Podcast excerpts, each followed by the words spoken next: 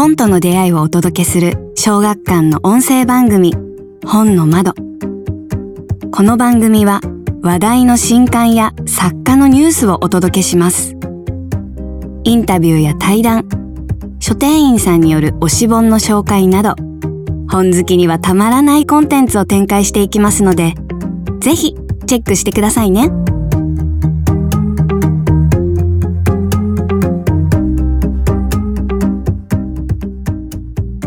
小学館文芸チームのポッドキャスト本の窓。え、本日はスペシャルゲストお二人をお迎えして豪華対談をお送りします、えー、ゲストのお一人目は60年以上にわたってミュージシャン役者エンターテイナーとして第一線で活躍を続ける一方で最近は SNS の投稿も話題を集め芸能界きっての翻訳ミステリーファンとしても知られている井上順さん。もう一人は翻訳ミステリー界の第一人者でありローレンス・ブロックロワルド・ダールボストン・テランドン・ウィンズローレイモンド・チャンドラーそしてハーラン・コーベンなど名だたる大作家の作品を手掛けていらっしゃる翻訳家の田口俊樹さんです。聞き手は編集担当の皆川が務めます。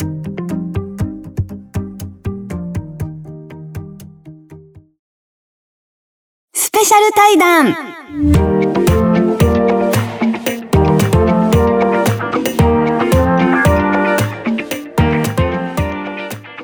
上さん、田口さん、本日はよろしくお願いいたします。はい、お願いします。はい。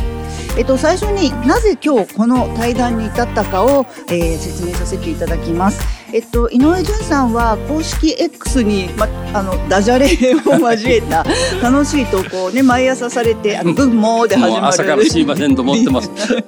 まあ楽しい投稿を毎日されているのをご存知の方も多いと思います。あの井上さんは時々そこで翻訳ミステリーをあのの本をお勧めされているんですが、はい、あの弊社から刊行しているアメリカの人気作家ハーラン・コーベンの「ランナウェイ」という本を押してくださっているのをあの拝見しまして、はい、で、公弁作品は、あの、その前作の偽りの銃弾から田口さんによる翻訳で、えー、弊社からこれまでも5作品出させていただいてました。で、えっ、ー、と、次の神戸の作品の解説はぜひとも井上さんにお願いしたいという話になりまして、えー、2022年の刊行の森から来た少年という作品に、えー、翻訳ミステリー愛に溢れた素敵な解説をね、書いていただきました。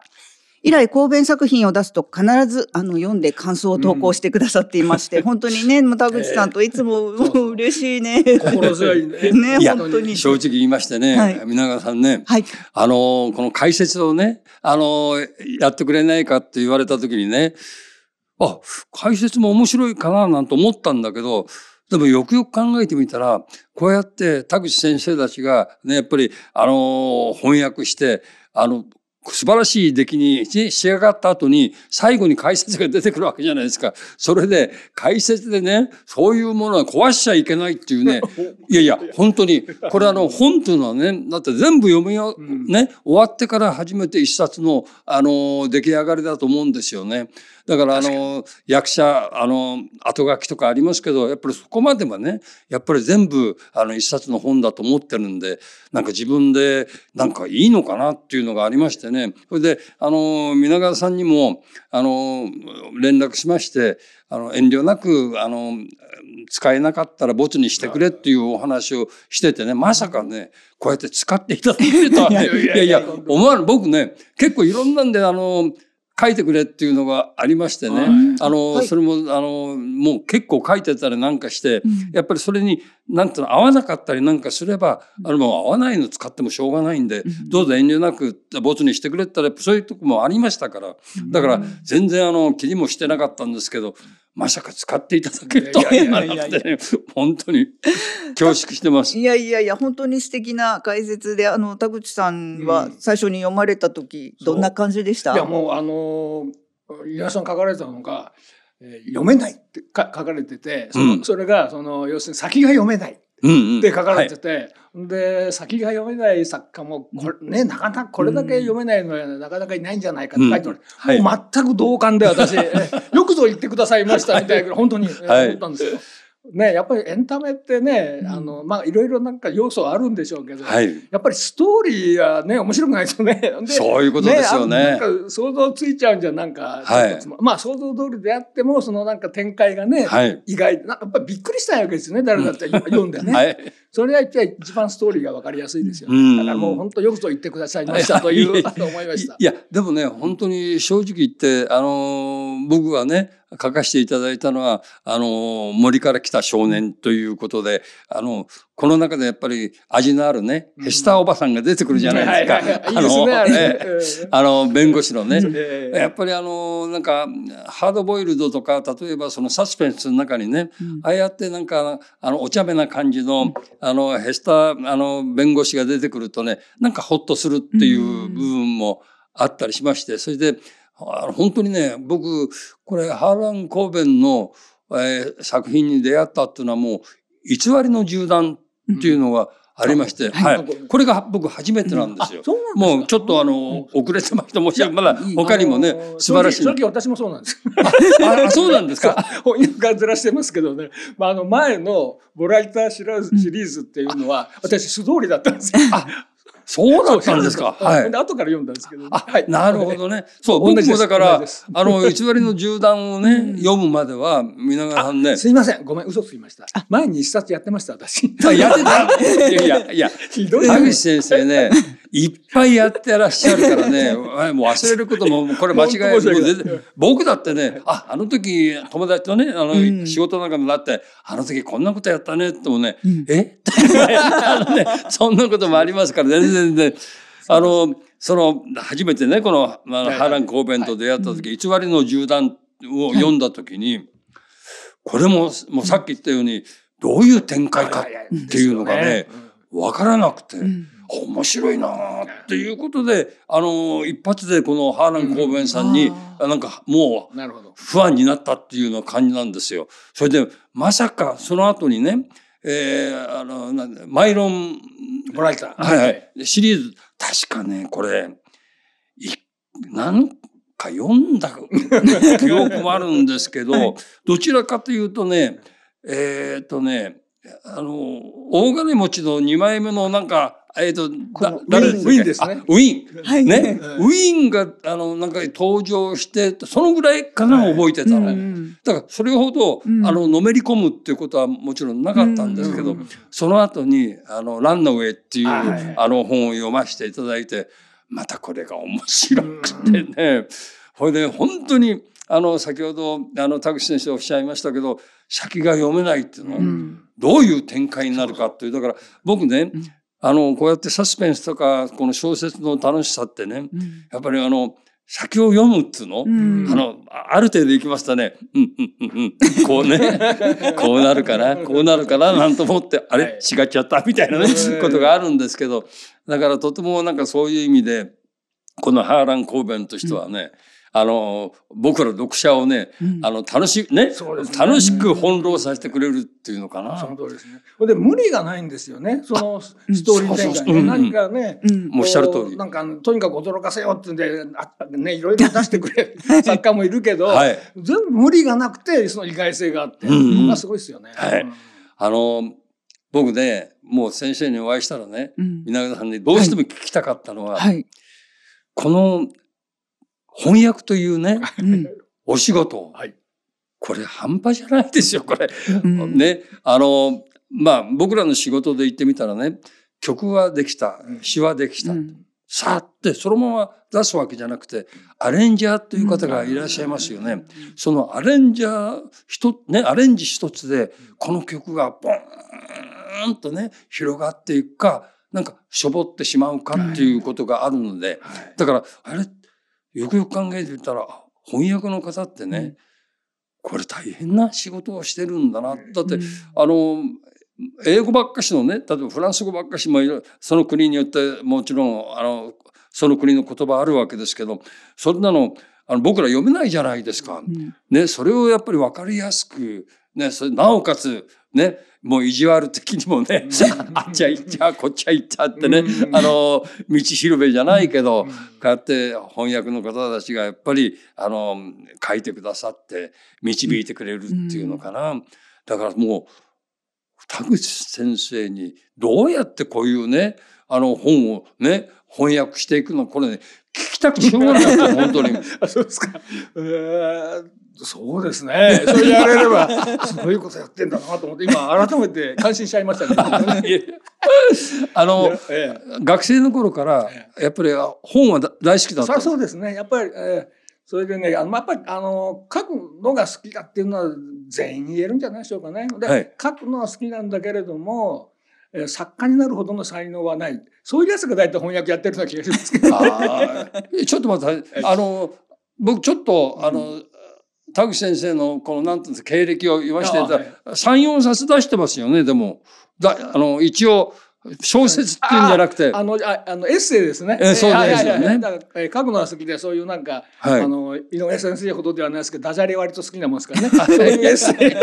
そういうエッセイは書いたりことありますけれども。どこで、そのエッセイはまあ別としまして、はいはい、小説、まあ、自分もやってみようかなって、その若い頃はそういう気持ちはあったんでしょ？そうですね。正直言うとね。だから若い頃はそういうその純文思考もありまして、はい、それでなんか同人雑誌とか、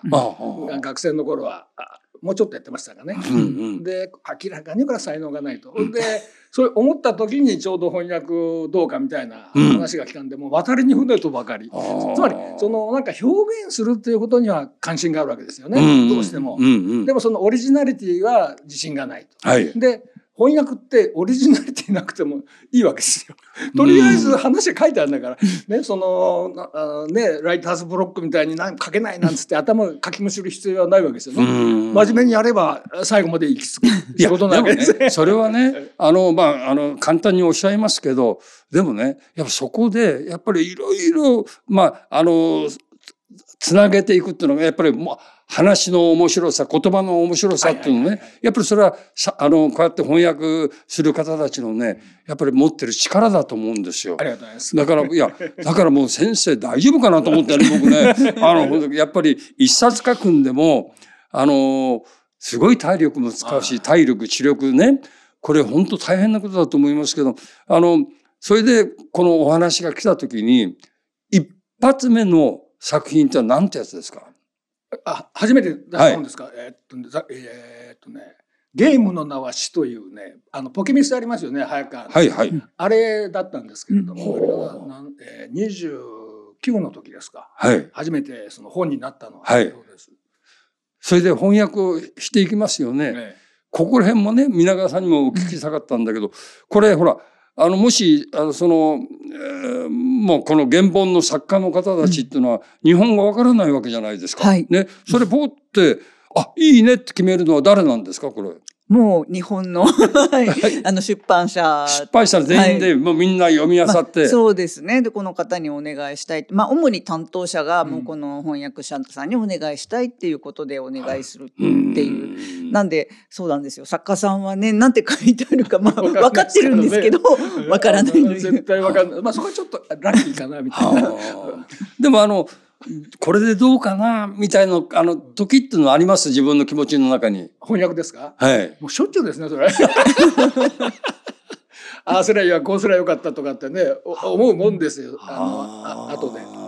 そうなんだ。まず完完全形ってない気がするんですよね。うん、で、ちょっとかっこいいけど一過性のもんだという気もして、うん、翻訳っていうのはね、うんうん、今日訳すのと明日訳すのでまた違ってくるだろうし、うんう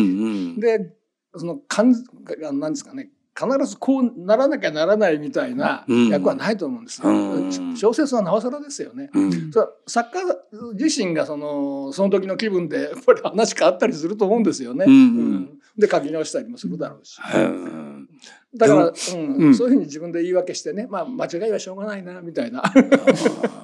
いやでもあのこうやってねお話聞いてると田口先生もいとも簡単にね なんかねあの翻訳してるように見えますけどこれあの僕らからねからしてみたらやっぱり入りやすい読みやすいってねやっぱり入りにくいのありますよね。はいはいはい、そうすると僕ねやっぱりあの結構何冊も買ってあるんで、あの端っこに置いといたりなんかしてあるの忘れちゃうみたいなことがありますんでですからいかにねあのほっとね、あの、読む方のね、方たちの読者の気持ちをぐっと掴むかっていうね、ことっていうのもこれ大変なこれ作業だと思うんですよ。やっぱりあの僕らはあの歌のステージやってますよね。うん、それでやっぱり最初にお客様が何を期待してるかっていうのがあるわけですよね。うん、ですから例えばあのこうやって腕組んで座席によあのなんか背中をね、ふっているいる姿から始まって出てきた、うん、おっった時に前に出てくるね、体が前に出てくるとやっぱりだんだんだんだんお客様も乗っていくという、あの、ね、感じになります。それと同じようにね本の方もやっぱりえ？おいおいえ？本当かよっていうね、こういう感じにさせてくれるっていうのはね、これ田口先生ね、これはね、大変なことですよ、でも。いや、まあ、もちろん元があるんですいや いや、いや元があっても、やっぱり読むのは、やっぱり、あの、日本語にね、訳されるわけですから、あの、僕ら、あの、日本人が読むわけですけど、これやっぱり、先ほど言ったように、あ、ちょっと、なんか自分に合うかなとかねそういうのもなんか感じちゃうようなあの翻訳だとねやっぱ辛いとそこが先生のねやっぱ素晴らしいとこいろんな雑誌ねああの本見てましてもねどうして田口先生ってどんな頭してんだろうなと、ね、もうねだから今日はねあのその頭の中かち割って見せ 脳みそ見せてもらいたいなとそんな感じがしますけど。そうですよね。本当にあの田口さんの訳文はいつもあの本当にこうシンプルでかっこよくて読みやすくて、マハラン神戸なんかも本当にあの原文も割と神戸はシンプルですよね。ね。うん、だからあのそもそも読みにくいのわざとあの書くような、まあ、エンタメに限りますけど、うんうん、あのそういう人もたまにいるんだろうけどそれはもう純文だともう諦めましたよ。私、はい、そういうのはね、はい、やっぱり人をそのねエンタメその読んで字のごとくですよ、うん、人を楽しませようっていう気持ちのない作家はいらないと私は思いますね。そうですね。本当ですよね。あの翻訳のね、うん、僕が好きなとこっていうのはね、うん、こうやって読みながらね、うん、想像できるっていうのかなその世界とか、その場所とか、あれ？あのどんな形のね、うん、雰囲気で、あの、街を歩いてるのかとか、なんか、そういうのと自分で描けるじゃないですか。うん、これが合ってるか合ってないかわかんないけど、うん、その楽しみさありますよね、やっぱりね。そうです。よね。あの、井上さん先ほどなんか、マイロンボライターシリーズも昔に読んだ記憶がとおっしゃってましたけど、いつ頃から翻訳ミステリーを読まれるようになったんですか？あのね、えー、っと、僕の仕事というと意外とね、朝から晩まで音楽付けっていう時間帯が多かったんですね。それで、あの、移動してる時も、やっぱりちょっと、あの、耳に、あの、イヤホンを入れて、あの、音楽をね、口ずさんでるとか、そういうことがあったんですけど、なんかずっと、ね、そればっかしだとなんかね、あの、自分でなんか発散っていうのかな、それがあんまり、あの、ないので、あ、と本でも読んでみようかなって言って、あの移動の時とかね、その時本を読み出したのが翻訳の、本を読み出したのが始まりだったんですよ。たまたま翻訳だったんですか？そうですそうです。それがね、えー、なんだもう何年前だったか忘れましたけど、えー、まああの田口先生だとご存知だと思いますけどあのジャック・ヒギンス。あ、はいはい。あ、ね。あのね、あの彼の、え翻訳物まず、あれ多分、冒険かな。なんか、それを読んだのと、それからね、警察の物語で、エド・マクベインの87文章、ね、あれとか、あと、えー、ロバート・ビー・パーカー。の、あの、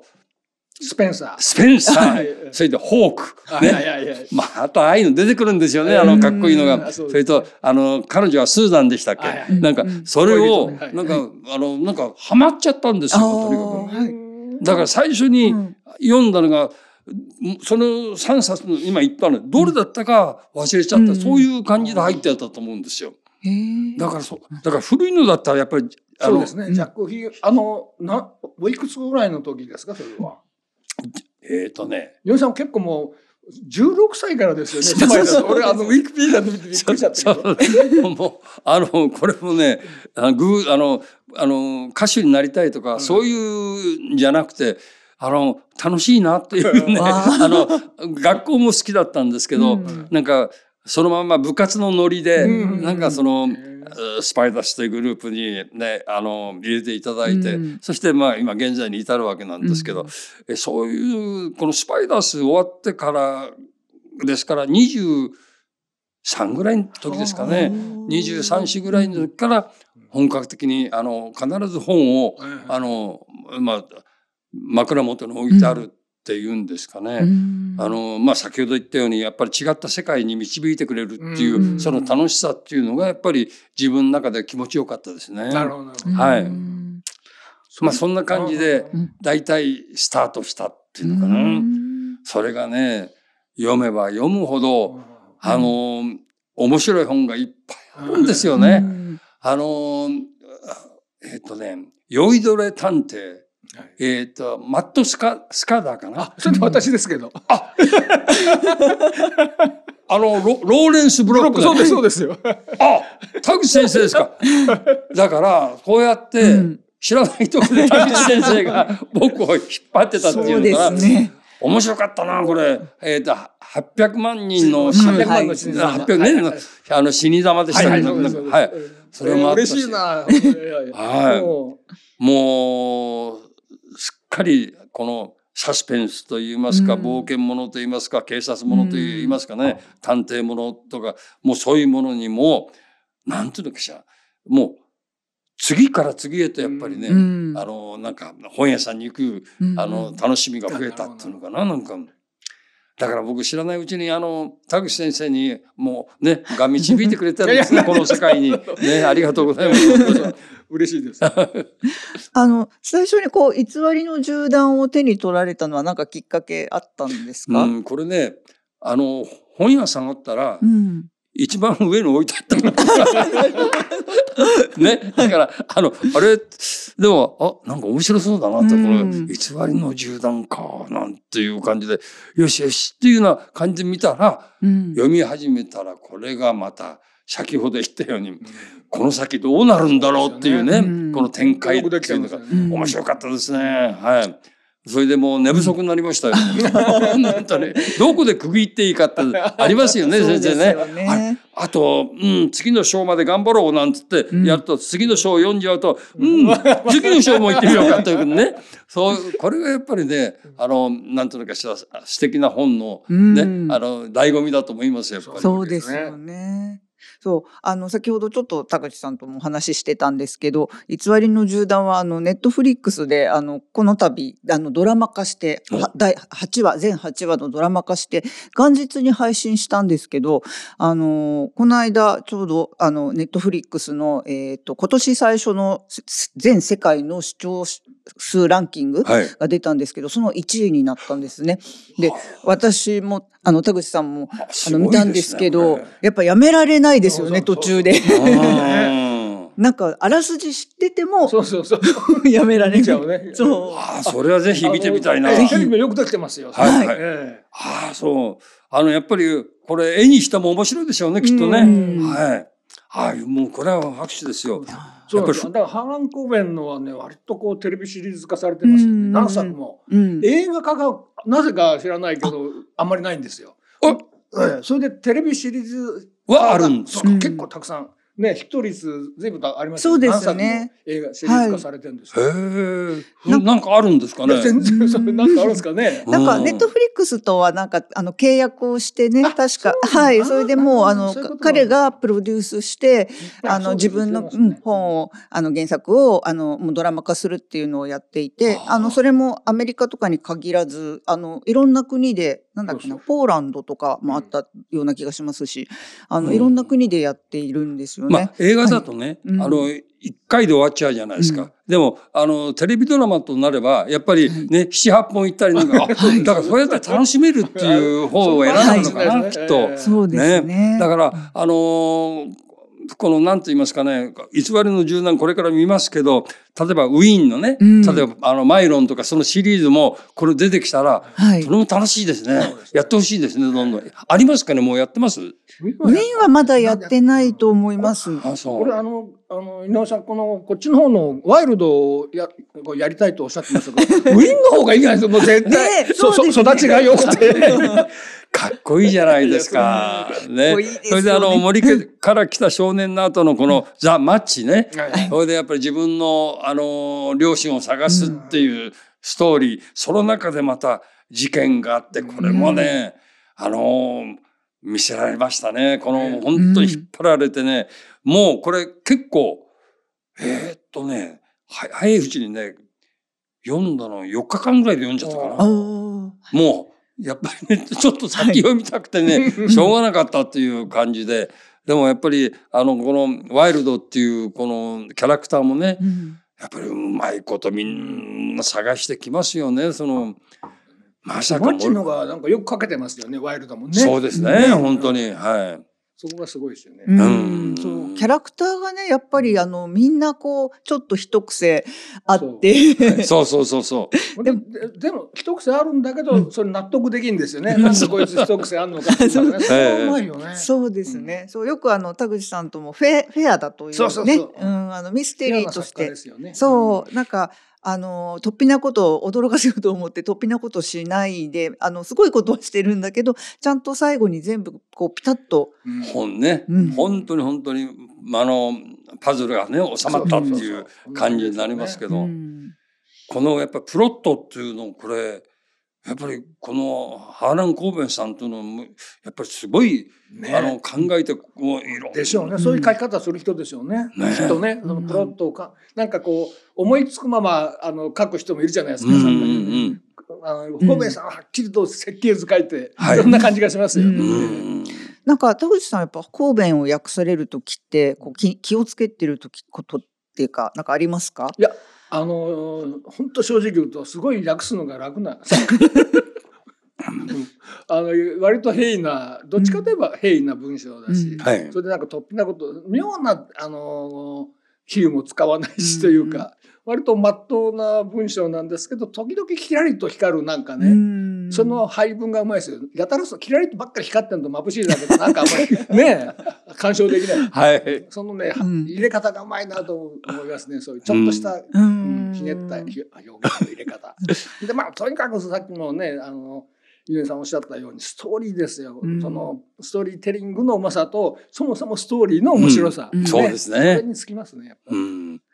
そう、なんかあの、翻訳ものを私も編集させていただいて、こう、神戸とか本当に多分どの国の人が読んでもそんなにこう違和感を感じない文章なのかなと思うんですけど、どね、時々やっぱり英語圏の人じゃないと理解できないとか言うと、もっとこう、狭くこう、イギリスのこの地域の人じゃないと理解できない比喩なんじゃないかな、みたいな今、難しい回しがあって、なんかそういう時ってど、どうやって翻訳されるのかなって。そうそう。どうすんでしょう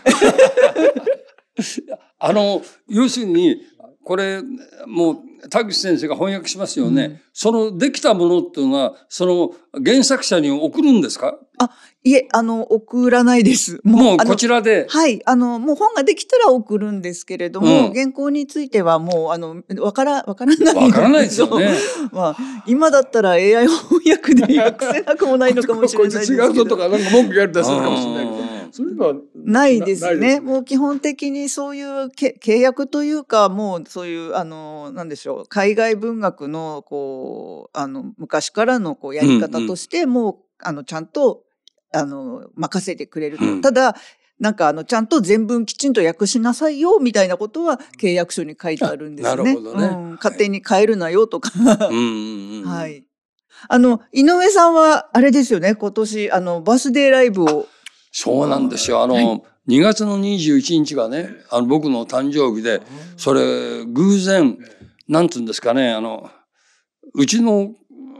あの、営業のね、あの、担当がそこの場所に行った時に、ちょっとブッキングのあれで行った時に、フォーツって2月21日ってどっかで聞いたような日にちだななんて思ったんでね。そしたら、あ淳さんの誕生日だって言ってちょうど空いてたから、ね、あ、じゃあこれもう決まりましたって言って決めてきたんですよ。ほいで、僕結構そうやってあの、節目節目のね、あの、催し物っていうかね、ものってすごい大事にするタイプなんですよ。ですから誕生日なんてやらなくていいなんて言うけどね、僕はやる方なんです。っていうのはね、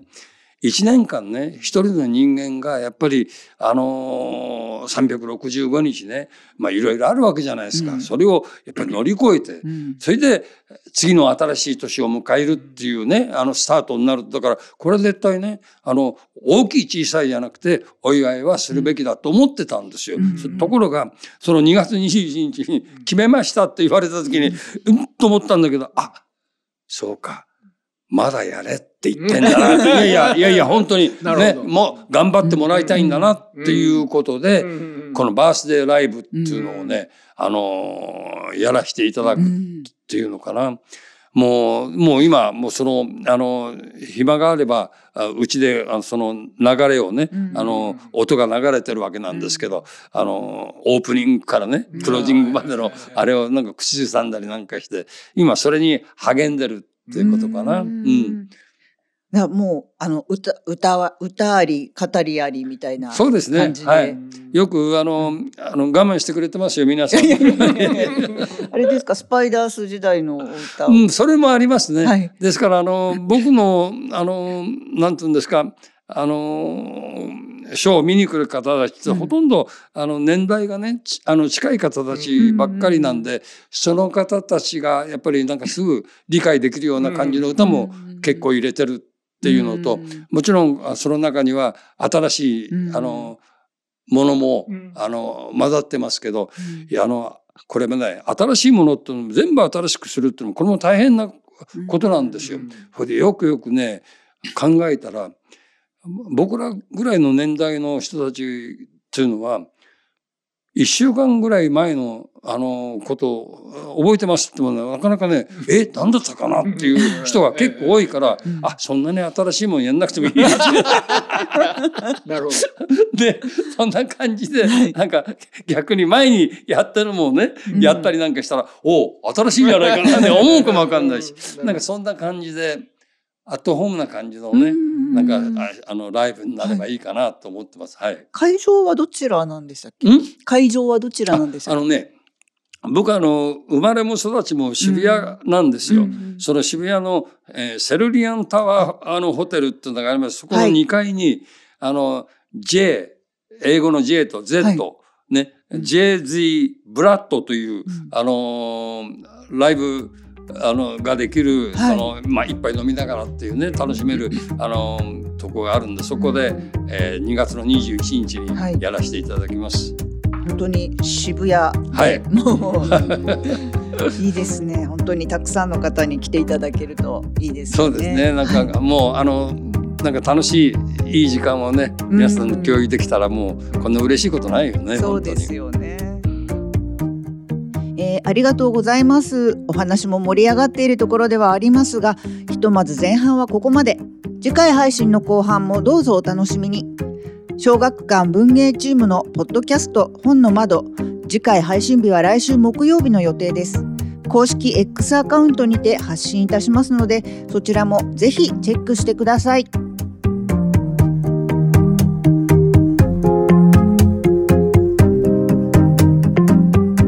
小学館がお届けする本の情報番組本の窓。いかがでしたか？ご意見ご感想などはハッシュタグに本の窓をつけてぜひとも SNS に投稿ください。よろしければ小学館の文芸サイト小説丸も合わせてお楽しみくださいね。次回の放送もお楽しみに。